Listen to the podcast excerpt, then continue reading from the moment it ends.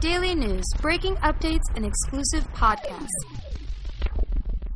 iTricks.com.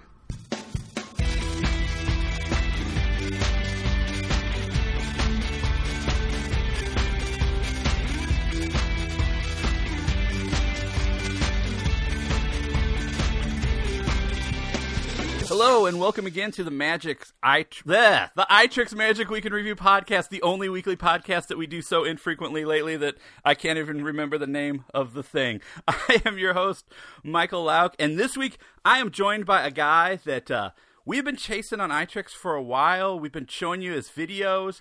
I've been trying to get to his shows because he dots around my state, and I'm going to admit he doesn't even know this. He was in my hometown this weekend and it was the one thing, the one school fundraiser that I cannot get out of all year, and I had to miss his show. And this guy is Reza. How are you doing? Hey, Mike, I'm doing good. What city are you from? I, am in St. Louis. Okay, yeah, we were just at the Ameristar. You were just Bummer, at, man. You were just at the Ameristar, and I saw that was coming, and I was like, "Oh, that." My wife is a school teacher, and um, like my kids used to go to the school where she taught, and since they don't anymore, I, I kind of have this deal where every year I pick one, you know, school family event that I will attend, and I get out of all the other ones. And this year that was Gotcha. that. I couldn't get out of it. I would have. I would have probably had to get a divorce or something.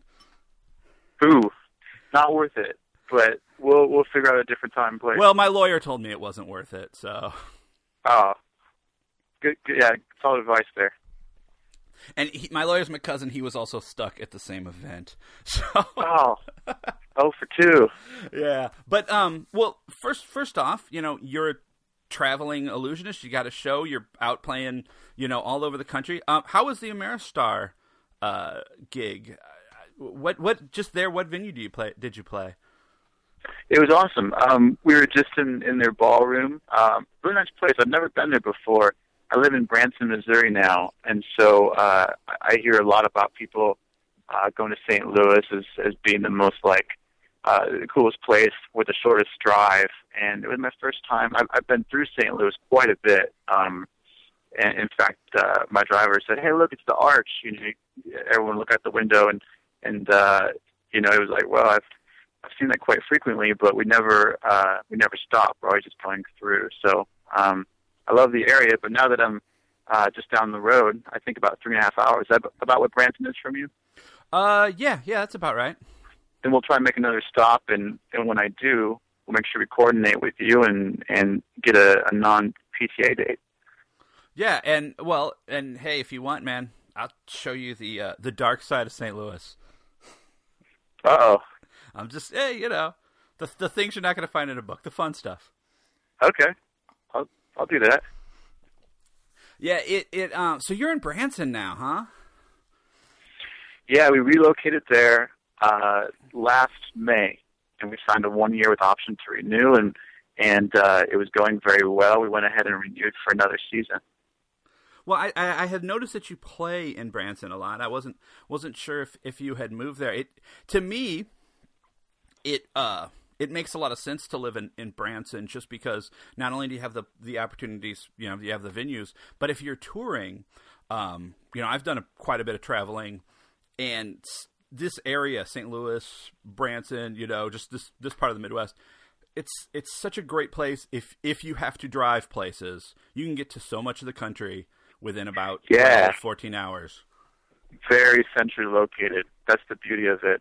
Um, and I'm originally from South Dakota, so we had that that that same kind of central uh, location, but not north and south. And we can get to either coast within you know a, a one day drive fairly easily. And what we do, uh, most of our dates are road dates, where we tour bus, semi trailers, so we're we're on the ground doing it, and so to be able to to get places um, very uh, easily is a big part of what we do. So I, I love the area, it's really cool. A lot of people um, you know don't know what to expect when you talk about Branson, in the Midwest, but it's been a lot of success, especially in the magic industry in that area. Yeah, you know, I was um I was joking with somebody recently on, on the podcast about you know, I haven't been to Branson in years. my wife is bothering me that like we should take the kids. I, I actually, when I was a kid, I'm I'm in my 40s now. Branson had uh, the amusement park that's still there, Silver Dollar City, which is this Yeah. weird kind of amusement park with a frontier craft theme. You know, it's the only place I've ever been where it's like candle making and roller coaster right next to each other. And then they had this big religious play, The Shepherd of the Hills, uh, and and this weird museum to um, Confederate, post Confederate uh, racist warfare, uh, the Bald Knobbers, which is. and it was like Exactly. that's what it was when I was a kid. Is this a weird place, and I have this this huge prejudice against it because uh, we went every summer, like every summer. My grandma insisted we go to Branson, and it was just like I don't know if I can sit through another religious play and candle It is, making. yeah. It's it's kind of like magic in the regard that when you say magic, it can mean two different things. It can mean the corny, cliche, cheesy, you know, just like Branson could maintain that that you know, old Shepherd of the Hills, um, or the Blue Hairs. You know, all these busloads of uh, of the older folks coming to see the Andy Williams, Mel Tillis, the the people that no one would have heard of if you're not 70 and above. But what happened to Branson is uh, is expanded quite a bit. Number one, the people who were supporting the place uh, are no longer. I mean, they those were older people then, and and now it's the younger generation who are coming up and, and looking for things. And so now, the last several years, um, you've had artists like David Copperfield uh, played Branson for a run. Um, Rick Thomas is there now.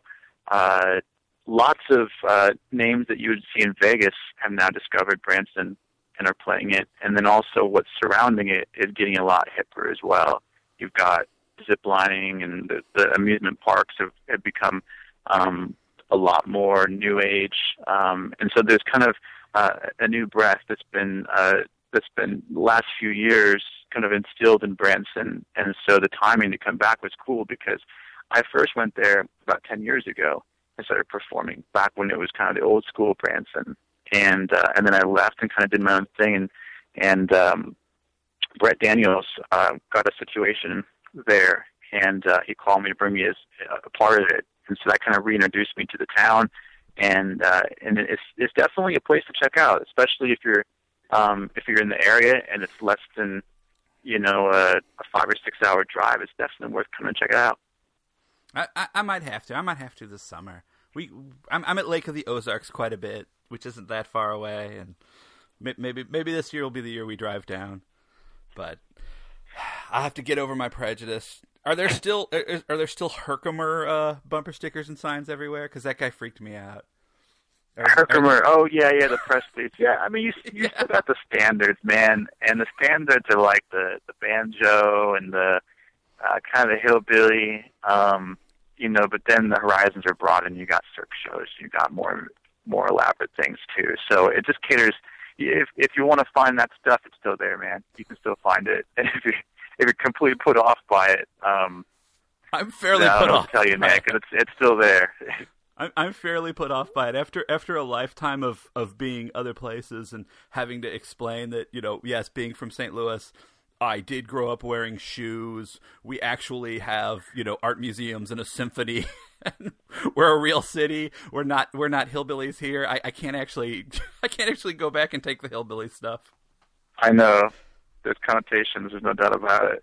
well and, and I'm sure um growing up in, in South Dakota you probably have, have faced some Oh, of that same too from- thing. from the coast guys, man. You know, uh, who who who are yeah, always people surprised. still think it's like horse and carriage, and uh, yeah, in South Dakota, it, it's also booming. I mean, you got tons and tons of industry coming out of South Dakota. I mean, one example is my warehouse. Um, the it's on the campus and part of a huge development of Daktronics, which is number one leading scoreboard and digital board. So basically, every major arena or Las Vegas Strip, um, these these digital boards, every one of them um, have come out of my hometown of Brookings, South Dakota, and and no one can really fathom that something like that that's been at the forefront of technology could have possibly come from South Dakota, and it's true. Oh, so now I know exactly where you're from because uh, I actually looked at, at uh, taking a job with him at one point.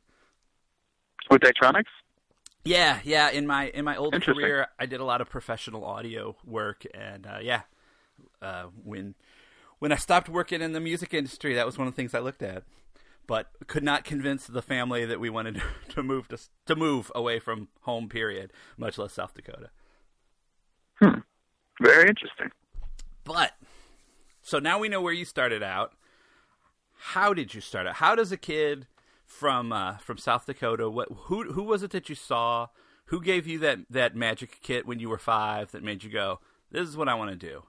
Or did it Yeah, some I've got way? I've got the same cliche story as everybody else. Um, school assembly, uh, a local magician, a dude who I still keep in touch with um, to this day, and he he'll come out to my show. Actually, I just filmed something with PBS. They wanted some backstories. They went and, and found him put him in front of a camera. So it was just a guy, you know, um, doing magic, and a kid who uh, had that moment where it was like the aha, uh, wow, this is uh, really cool, magic hit. Um, but the problem that I had that a lot of stories didn't have is I had nothing around me to surround myself with in the industry. There was no uh, mentors. There wasn't wasn't still is a local magic club, but the the, the talent wasn't there to make it a career. There's that. There was zero full time, zero uh, guys that um, that took it very seriously. It was all guys who um, who who were never um, uh, had made it a professional career, and so that guidance to to do so just wasn't there. I mean, great guys, but um, I had to go a long way um, to find that kind of mentorship that would allow me to figure out the business side of it, which we all know is so important because you can't build a career in magic without understanding the business side of it. So that's where um, that's where where that took me to Branson, and now everything is full circle. So I, my parents took me there, and I started meeting some of these people. Uh, Dave Hamner. Um, are you familiar with Dave Hamner? I, I know the name. I don't think I've ever actually met him though.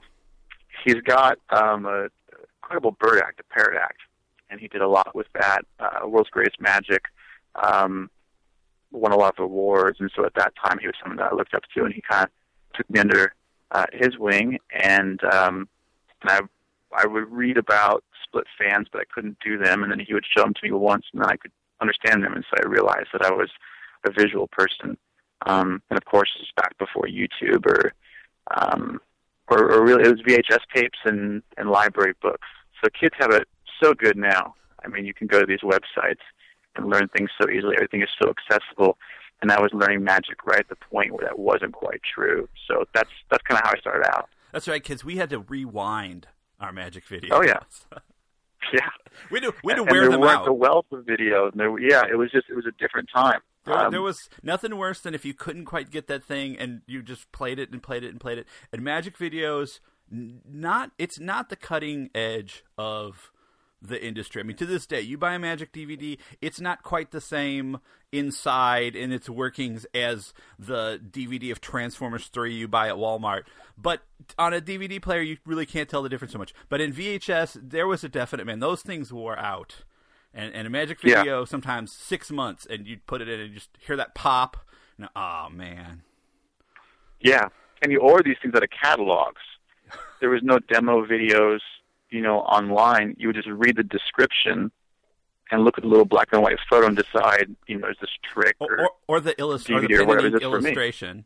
which yeah, even a photo. That's, that's what you do. And uh, you'd, you'd write out a check and you'd put it in the order form and fold it up, put a stamp on it, and uh, yeah, so much more accessible time. I mean, I envy the kids now who are coming up. Um, and I, I feel so old now. This is the first conversation interview that I've had that I felt terribly old, uh, and I do. But Welcome to uh, iTricks, yeah, there's buddy. the reality of it. Welcome to iTricks. This is a therapy for me. We uh, the catalogs, man. I actually collect old magic catalogs, and my wife is is always like, "Why do you need the?"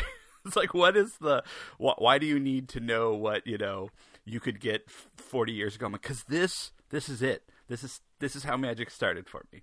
You you got you sat in the other kids. I guess were looking at the Sears Christmas catalog, but you know, laying in the living room floor with the with with with your who knows, Martinka's catalog, whatever, spread out in front of you, nose in it, just imagining that a lot of this stuff was 8,000 times better than it actually was. Of course.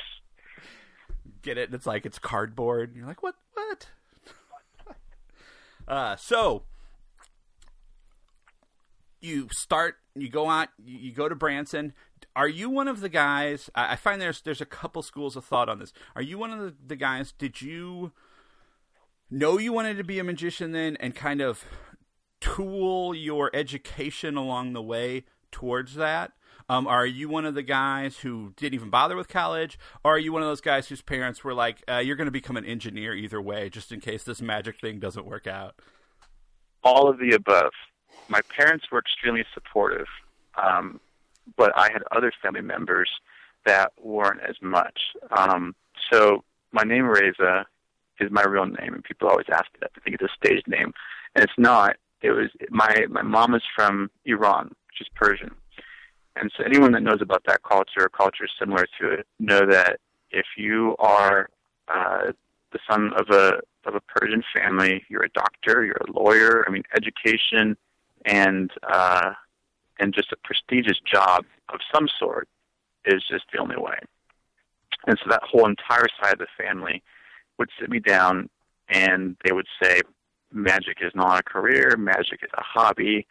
Um, I mean, they would see the potential of it and they would relate to things like sports or music and just say that it's just such a rare thing for somebody to break out and become successful in that. So keep pursuing it, keep doing it, but you got to go to your education. You got to have a fallback plan. Um, so that maybe I think maybe even more determined uh, than anything. But my my parents they were just the most supportive, and not financially. Um, they they did have the money to do that, but they wanted to teach me good business, and so anything that they would um, they would like like if if I needed something uh, purchased, they would loan me the money. I would pay them back. They wouldn't just buy it for me. You know, a lot of people I think assume that anyone who's successful in magic has just been bought for them, and that's sometimes the case, but a lot of times it's not. And in my case, um, they just taught me good business from day one. So I I knew I needed transportation. I couldn't afford a tour bus, so I went out and bought a uh, school bus. That was my first bus. At this point, I was probably 13, 14 in that range. And um, and what I would do is is the calls weren't coming in to the degree that I wanted them to, and so I would go out and I'd four wall these shows. I'd rent school auditoriums, um, VFWs, American Legions, anything that I could uh, that I could rent for a room. And I, I renovated the school bus. I gutted the back half of it so all my equipment could fit in there.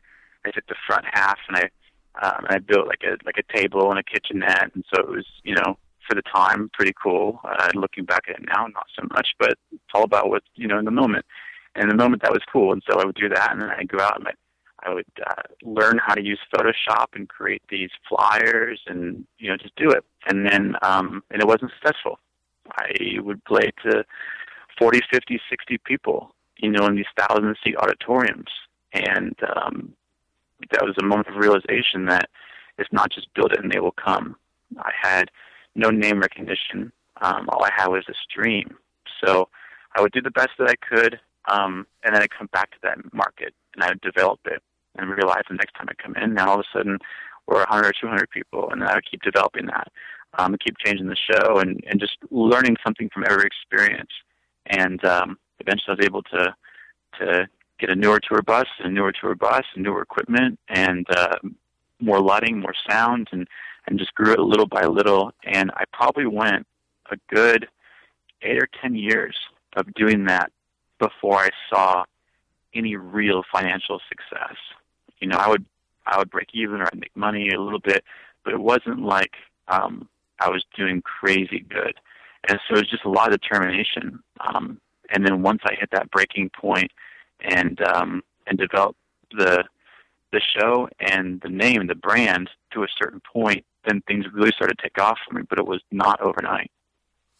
Okay, well, this actually is a very cool story, and I want to go on with it. But uh, we're at the break point, believe it or not. Time is flying by, so we are going to take just a second. We'll be right back in a minute. Um, don't shift your iPod or whatever you're listening to. and uh, we'll be back with, with Reza. iTricks.com. This is Michael reminding you once again to support your local no kill animal shelter. My own family has had a rescue, uh, part Chihuahua, part miniature pinscher, maybe for years, named Paco, the uh, microphone shy Chihuahua mix. But uh, even though he disappointed us last year by not barking into the microphone, he is still a beloved part of our family. And uh, you can find a friend like that or help other families find uh, th- their new members at your local no kill animal shelter. And let's see if this year we can get Paco to bark for us. Paco, Paco, you want to bark? Tell everybody to support their animal shelter.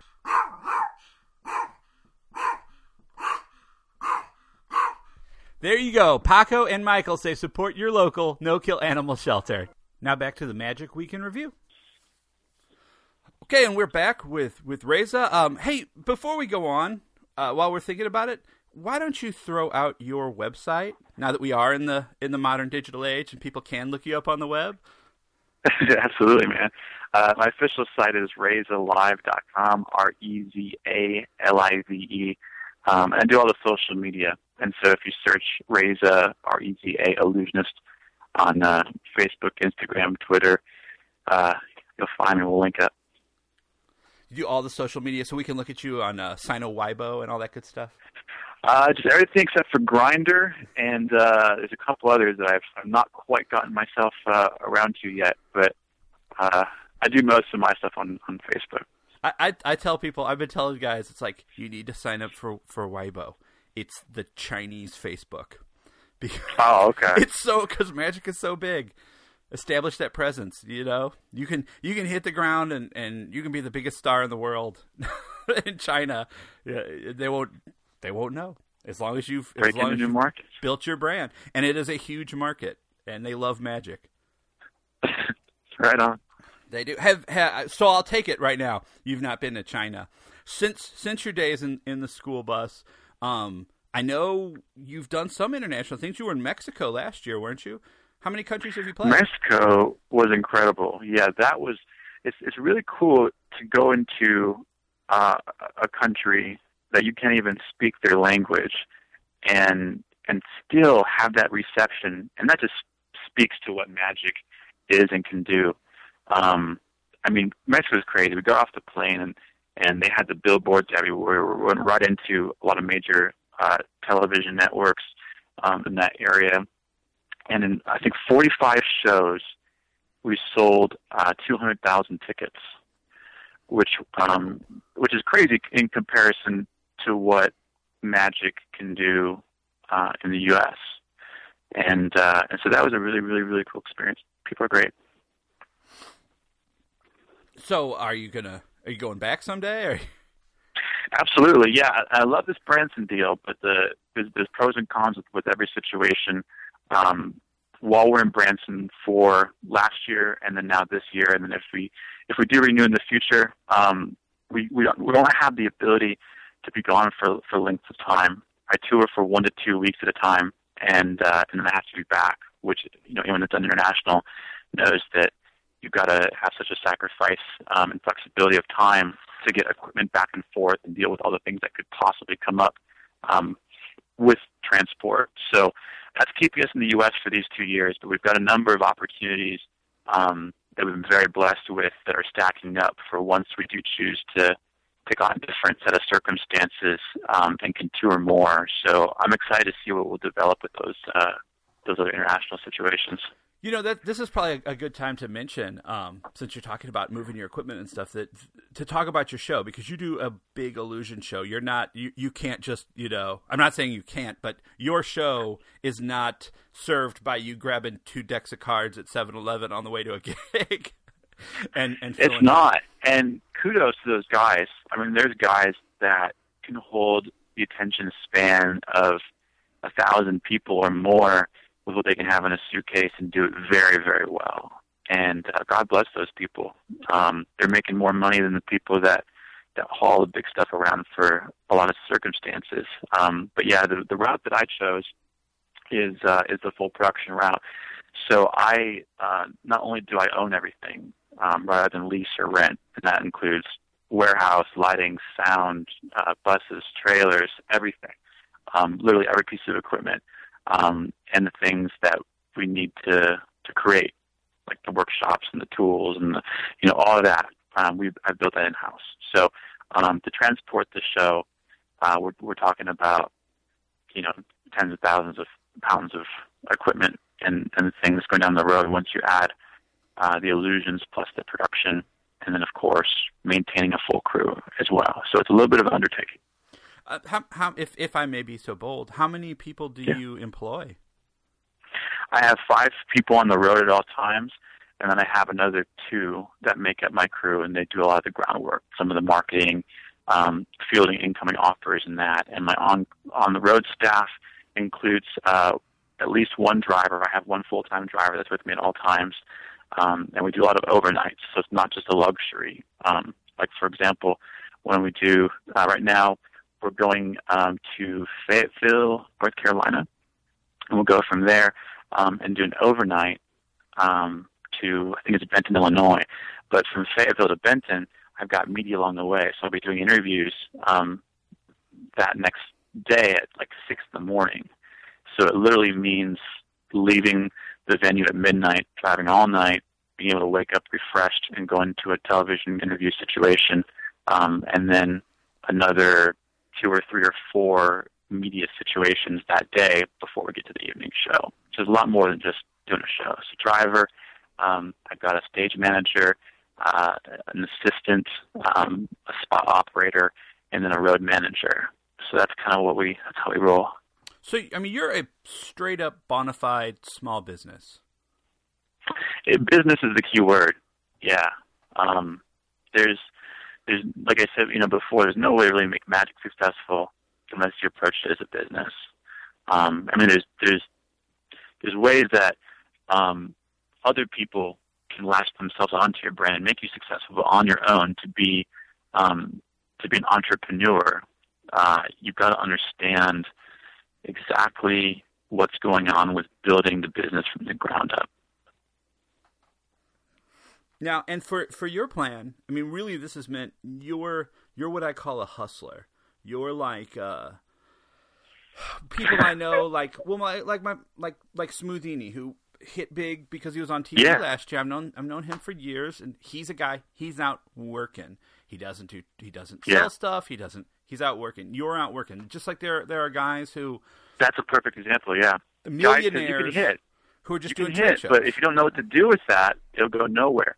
So him is a prime example, he hustled, he made his opportunity, and uh, and then he did the next part, which you have to do is capitalize on it. And there's a lot of guys that have had some opportunities to himself, and we don't even know who they are today because they weren't able to to grab that, maintain it, and then and build off of it. That's what that's what that business part comes in. But yeah, I mean, I hustled from day one. I uh, I realized that magic um, was too expensive to uh, be supported by the money that I was getting for the shows at that point.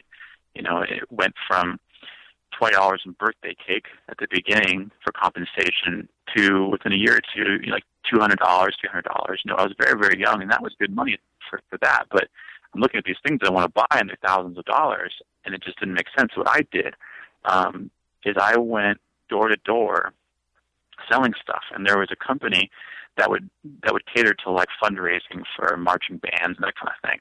And I signed up for that as an individual. I got these catalogs in the mail, and here's this little kid going door to door, uh, selling like wrapping paper and candles. And people would ask, you know, okay, are you going? To, you know, some wouldn't ask. They would just be so used to people, you know, little kids knock on the doors, and they would just buy something, and and that was fantastic. And then some would ask, okay, what's the cost? What's it going to? And I would be very honest. I wasn't going to lie or be, you know, out to to trick them. I said I'm uh, I'm an aspiring entertainer, and this is how I uh, can make the money at this point to build my business to where I need to make it. And they bought stuff. I have people come to my show today that said, "You probably don't remember me, but I bought wrapping paper from you way back in the day." So you got to hustle. I mean, uh, there's just no excuse for laziness, and and uh, so I I was just very lucky to have a family that was able to teach me that so early on. So so now that you are touring as part of the hustle, is uh is is, is like like I said, I, I draw a lot of parallels to, to the music industry because I've known a lot of guys in that. I, you know, I worked in that on, on, on the equipment side. Um, for musicians, because of the way record deals and stuff work, merchandising is such a huge part of their income because they'll get a bigger piece of that than a record. Quite honestly, do you do you have yeah. merchandise or, or, are you looking into that? Is that something you're expanding? Is that something? Is it because of the way Magic works? Are you able to to work off ticket sales alone? No, you're right on. Um, I know I have a lot of friends in bands that I could name the names and people would know the names, and they would be very surprised to hear that they're not making it off the other areas like ticket sales and record sales. They're making on the merch. Um, and yeah, that's that's a very uh, very profitable thing in uh, in this industry as well. We do a lot um, of, of on-site merchandising, where uh, after the show or intermission, you know, all the swag, the T-shirts and the DVDs and posters and necklaces and all of that. Um, and then we've also built that into its own thing as well. And so we do online merchandising, and we have a fulfillment center in South Dakota that handles a lot of that. So there's a lot of avenues in addition to just ticket sales. But we've been very lucky. Um, it took a long time, but now we've built a business model that sustains itself on the actual performance, which uh, took a long time. It's very difficult, but um, but but we got there. So it's it's definitely a possible uh, achievement for all the guys who are are wanting to do something, um, you know, like this. Go for it, man. It's possible. So you don't do a lot of conventions, things like that, as as far as I can tell, as far as I've noticed. Um, which is which is fine, which is good. I I, I get that. you know, you're not out on the lecture circuit or anything, but uh, are, are you ever? Have you ever considered it? Have you ever considered, uh, you know, maybe something on the business of magic? I, th- I think that is is so lacking right now in in the magic community. It is. Um, I could have sure benefited from something like that that was catered to my specific interests, um, which are de- developing a stage show and touring with the stage show. Um, I've never done that, um, and I'm not opposed to it. And also the conventions. I've attended different conventions, but I haven't focused on um, releasing products. You know, I've just tried to to build my own brand. Um, but I'm definitely not opposed to it. You know, I'd love to do that at some point. Very cool. Now, since uh, since you were actually kind of already making it, I mean, well, not kind of. I mean, you were making it, but but before um, I'm not sure how old you are. I think you're younger than I am, but I think you know you're old enough to kind of remember probably uh, the day before Thanksgiving, the world's greatest magic specials being. Oh my NBC, God! Yes. Right. Uh, yeah. And and we so by my my calculations here, when you go out and you hit the road and you're you are doing your tour, particularly the first few years, you were kind of hitting at a time where we weren't seeing big magic specials. We weren't seeing magic on TV, and the few things we were tended to be David Blaine standing mm-hmm. in the mm-hmm. middle of some kind of shady looking street with a deck of cards. Um, since the last man year or so, it seems like magic is really starting to to show up on American television again. Um, with Fool Us and Masters of Illusion returning and and uh, Flom and Lax doing Wizard Wars and all that kind of stuff. Are you seeing like a, a new interest? Are you seeing is this affecting you, or or is is it maybe not quite the the tidal wave of success to the magic industry that everybody's kind of thinking that it is? No, it is, and I think it's great. I think for for once, magic is now diversified, and when you look back, it was always like one main guy, you know, Henning and um, Mark Wilson, more recently the guys that you've mentioned. Um, but they shaped a certain style in magic, you know, and, and for decades David Copperfield did that, and that was the guy that that you know I looked up to um, and still do. You know, what an incredible uh, thing to take magic from decade to decade and and change it and make it make it current. Um, and and now almost become a billionaire along the way. It's totally. Oh my gosh! Yeah, I mean, that's what we all you know dream of is is taking that journey that that he has done. But now you've got, I think, all of those types of magic at the forefront. Um, like you mentioned, Justin Flom and the Wizard Wars. That's something that magic has never seen. Um, they took a concept that was um, very marketable, and now magic is considered this uh, like the cooking shows. You know, it's it's a different kind of art form, and then you've got the guys who are doing it um, on stage and, and, and big, and you've got the guys like the David Blaine um, street magic, and all of that I think is acceptable, and people I think identify with all of that. Um. So, are we going to be seeing you on TV soon with all these TV opportunities? Yeah. Uh, let's see here. In June, we've got a couple, um, a couple of things airing. One's called uh, Branson Taxi. A couple of shows that we filmed uh, last season. Just some reality show appearances here and there. Um, I'm working on some other things, but uh, I've been really, really selective on uh, television deals, and it's uh, it's something that I always second guess myself because when these things come up, like like the AGT phone calls that everybody gets, that's always a difficult um, difficult thing to know is that is that right for me or not.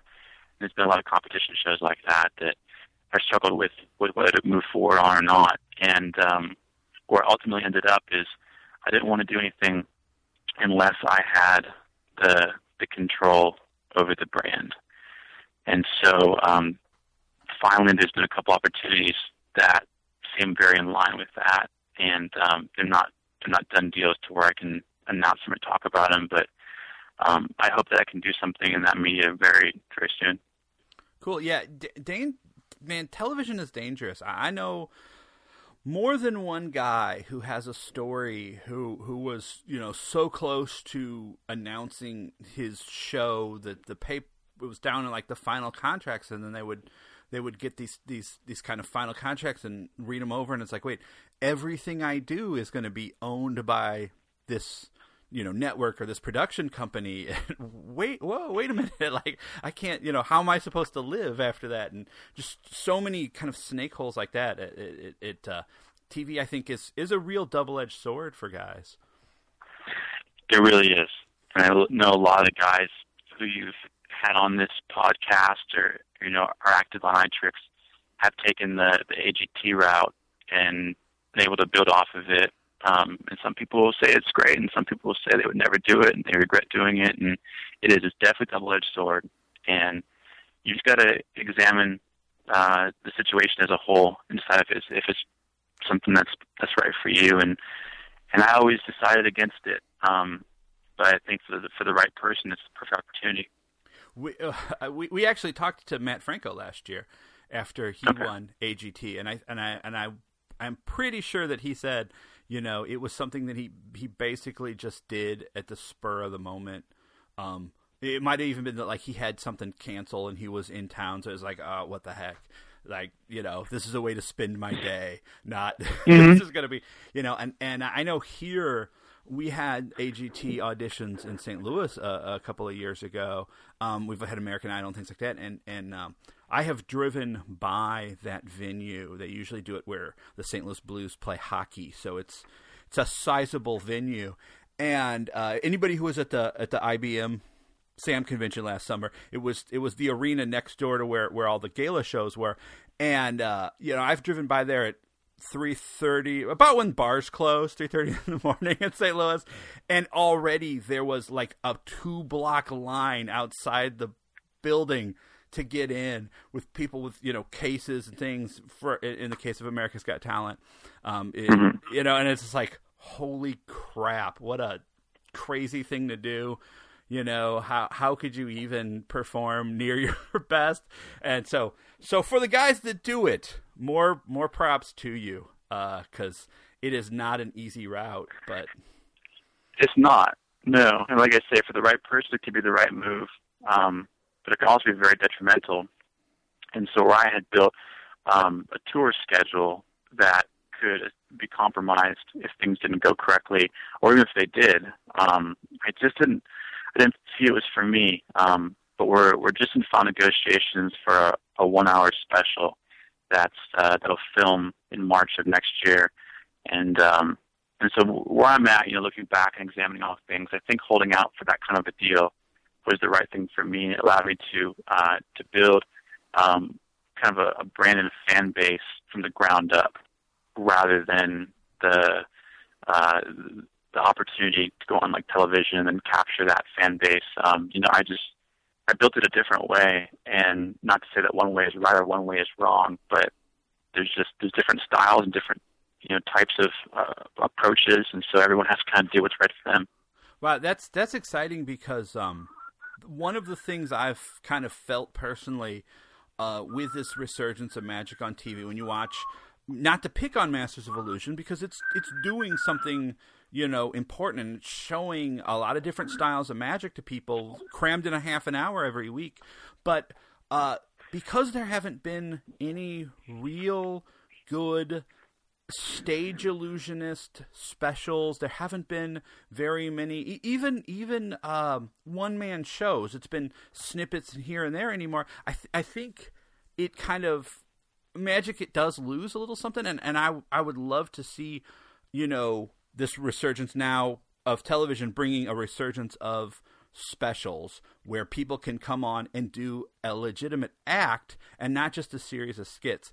And uh, when when you know because when we when we were kids, as we've talked about, you know, Henning would come on and or Blackstone or David Copperfield, and yeah, they had mm. breakouts with stars, but really a lot of the core of those shows were full on extended presented pieces that and that's the one thing that's kind of missing from Magic TV right now. Yeah, I don't know that we'll ever have another Gary Ouellet, another World's Greatest Magic because that's been tried. Um, over the years, and it's just never hit that mark, even though technology and uh, it was just ahead of its time. And technology has advanced so far that you would think that it'd be much simpler to produce that quality of a special, and it's it was difficult. He had the eye, um, and he built a lot of stars in the process of of those specials. Uh, so yeah, I I think that just the diversification of of like the um, the, the hidden camera shows with magic you know, and the challenge shows and other competition shows.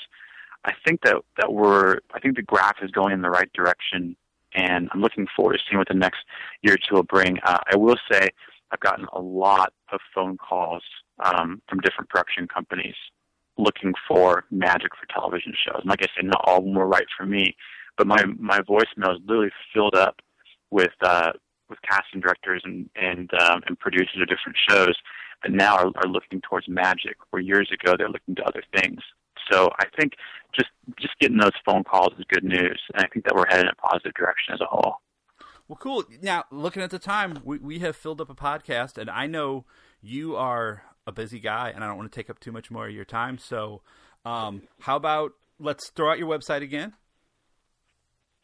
Yeah, man, it's rezalive.com, R E Z A L I V E, and uh, Facebook, Twitter, Instagram. Search Reza Illusionist.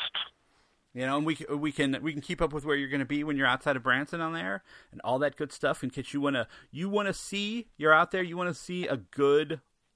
I'm going to use old fashioned, but not in a bad way. An old fashioned touring stage show.